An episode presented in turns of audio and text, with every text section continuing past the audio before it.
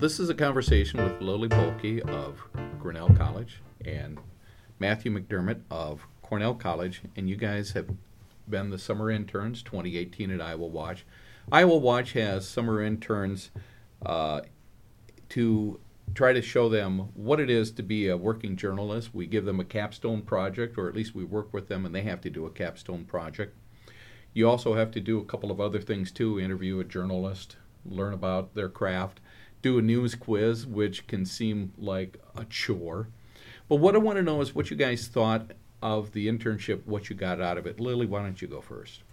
Sure. Um, I really enjoyed the internship. I think I got a lot of good experience. Um, I was working on a story about accessing health care for migrant farm workers in Iowa um, because a lot of migrant farm workers either don't have insurance or their insurance is only in another state because they're traveling around so much. Um, and I really, I really feel like I, learned a lot about the population, as well as some of the challenges, and about reporting in general. Um, there were definitely some challenges in terms of accessing people and making people talk to you when they don't want to. Um, but it's all valuable experience and will hopefully help me continue to work on my investigative journalism in the future. Well, and you had a particular problem in that some of the people you were trying to talk to are workers who are working, so it's not easy to access them.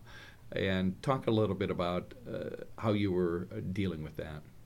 Yeah, so um, I well, one thing I did want to do when talking to migrant workers is make sure that there was sort of um, a, a middleman in terms of somebody who migrant workers would trust and somebody who they would or a way that they would know that I'm I'm safe and that it's it's safe to talk to me. Um, so I went to Proteus, which is a clinic that um, helps with healthcare and job training and assistance for migrant workers and seasonal farm workers in Iowa as well.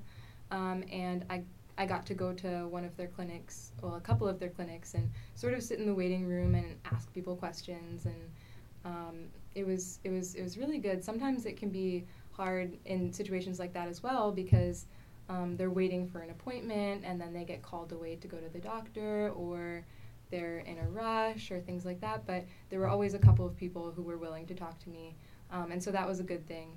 I'm also I also tried to go through some white pages Facebook routes, but that hasn't proven quite as useful so far. Yeah, it's it's it's a tough tough chore, and I think that's part of the thing that people don't understand about journalism is how hard it is to get interviews. Sometimes it seems easy to read the stories, but mm-hmm. putting them together is a little different beast. Again, this is an Iowa Watch podcast. I'm Lyle Muller, the executive director and editor for Iowa Watch, and Mathew McDermott.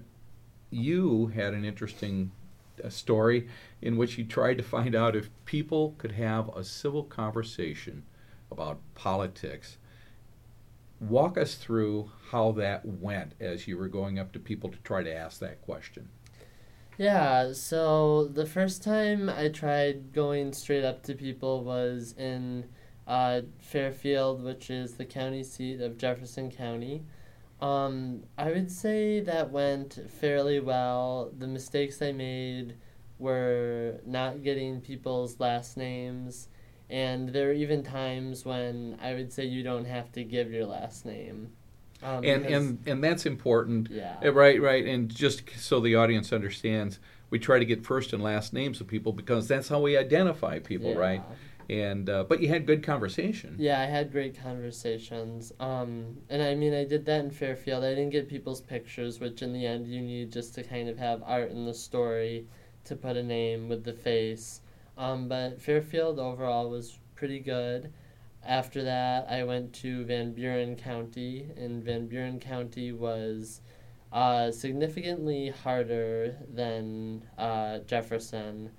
Uh, nobody in Van Buren really wanted to talk to me. Or at least the ones you went up to. Yeah, the ones I went up to did not want to talk to me. There was one instance where I talked to two men, and even though I had quite a long conversation with them, they didn't want to be recorded and they didn't give me any of their personal information, such as their name, age, or where they live and again, we needed that for identifying. It's mm-hmm. it, the, the, interesting thing I think about what you did, and you also went to Johnson County and I talked did. to people, three counties. But what I think is interesting is that here was this question: Can you have a civil conversation about controversial issues in politics? And you ran into people who, one, didn't even want to talk about it. Yeah. Two, people who did, but you ran into some people who actually illustrated whether you can have a civil conversation Yeah. without directly answering the question. Yeah. What were some of those instances? So there are a lot. Um, so the Republican chairwoman of Jefferson County, I was originally trying to meet with her and then some of her fellow Republicans, and she did not want to do that in any way. She said that she was not going to reach out to any of the Republicans she knew. And even though she didn't want to meet with me, she told me over the phone that there was no way that they would be able to have a civil conversation over the topics such as abortion and women's reproductive rights. So even though I didn't end up meeting with her, she gave me a quote for the story and she really kind of laid out what how some people feel about, you know, a topic such as abortion, which was really helpful. And so, for both of you, you, it, we're talking about interview issues. Uh, how surprised were you that getting an interview for a story that seemingly would be in the public's interest was difficult? Lily? Um, with my story, I don't know if I was particularly surprised, just because um, uh, some migrant workers are undocumented, for example. So there might be some, um, you know, fear in, in that in that area about wanting to talk to journalists, about wanting their public information out there, um, and also they're just at work all day, um, and so I, I I didn't know if they would have time to talk, or I didn't know really how I would get their information to talk to them. So I, don't- so I don't know if I was necessarily surprised that they were hard to access, um, but I was surprised at how hard they were to access. I thought I would be able to do it a little bit sooner, um, whereas my interviews with migrant workers came pretty close to the end of the internship. Stressful. Yes. Mathew, what, who wouldn't want to talk about American politics? Yeah, I mean, I think uh, a lot of conservatives really do not trust the media, unfortunately. Some of the conservatives I talked to, they did say that the media is left leaning. But overall, I think that people, in a way, they seem to be very over the political sphere of things in this country. A lot of people expressed disgust. They don't trust the politicians at the state or national level, and they've just kind of had enough. So I think a lot of people, when you come up and say, hey, I want to talk to you about whether you can have a civil conversation about politics, they automatically are like, oh, I don't want to talk about that. Or a lot of people laugh too because they think it's just like, you, you think we can really have a civil conversation? That's ridiculous. So I think a lot of people got driven away by that. I was describing to somebody an experience that you had with with someone who said that uh, you're intruding on my privacy. My quit privacy. bothering me. I already Yeah. told you yes, we can have a civil conversation. Now leave me alone. Something yeah, to that effect. Yeah, you're intruding on my privacy and my home. Yeah, very interesting. But uh, you know, the work has to be done, right? Yeah. So I want to ask you guys, uh, what were the key takeaways that you learned about journalism during the internship, uh, Lily? Um, I think one of my biggest takeaways was sort of to try a lot of different ways of getting in touch with the people that you need to get in touch with if one way isn't working out. Um, because I kind of I, I, I kind of got rooted in reaching out to certain people to try to get access to some migrant workers to talk to, um, and I sort of kept at them, and they weren't really giving me anything, and I wasn't sure what to do. But then I talked to one other person, and she was like, "Yeah, here you go. Like, here's what we can do." Um, so I wish I had, you know, talked to that one person earlier, um, and just kind of tried out different ways of getting access to people earlier, um, so that I would have had more time to to do what I've been doing more recently. Mathew?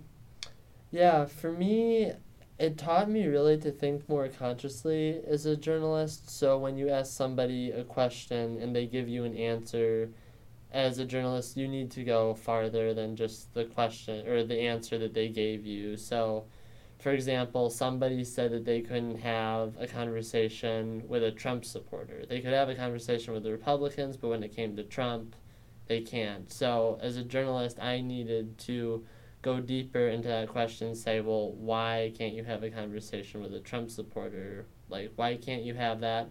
And can you give me an example of a time when that happened? So, uh, being more conscious in that sense, and then also just being more aggressive. You know, when you interview somebody, you're in control, not them. So you should still be respectful, of course, but you are there to interview them. You need their information. It's crucial that you get that information to make the story more accurate and precise. As you two leave the internship, do you have a 30 minute or 30 second, excuse me, a th- oh, 30 minutes, oh my God, uh, long form? Do you have a 30 second commercial for the value of journalism, or do you hate this? I, I, uh, did, did we burn you out, or did, did we inspire you? Mathew? Oh, no, if anything, this made me a lot more ambitious in my journalism career. I haven't had a ton of experience, but um, interning here this this summer was an opportunity that I am so thankful for. I learned a lot more about journalism, what I need to do, and where to start. You know, you start small and then you work your way up, but I really did learn a lot of things that have made my writing and journalism caliber far stronger than they were before here. Yeah, um, I I mean I really I really enjoy journalism and this has definitely not soured me about it at all. Mm. It was definitely more challenging than I've, anything I've ever worked on before. Um, I've done a lot of reporting and work for my college newspaper, um, and those stories are much easier, much simpler. The people are all sort of on campus. Um, I sort of have an understanding of what's going on. I know who my audience is, um, and working with Iowa Watch, I've really had to sort of step back and go bigger and think about a bigger audience. And so that's been a really, really important and interesting experience. I've also never really done something so investigative. It's our, it's always usually been pretty clear what um, what I'm supposed to be writing about. So this that it was really exciting for that reason too. Lily Bohlke and Mathew McDermott, the people at Cornell and uh, Grinnell can look for you in the next year and see great things from you, and then you're going to graduate, and we'll all be looking to hear from you guys in the future. Thank you Thank for you. doing the internship at Iowa Watch. Thank you. Thank you. Thank you for listening. This is Lyle Muller with the Iowa Center for Public Affairs Journalism, Iowa Watch.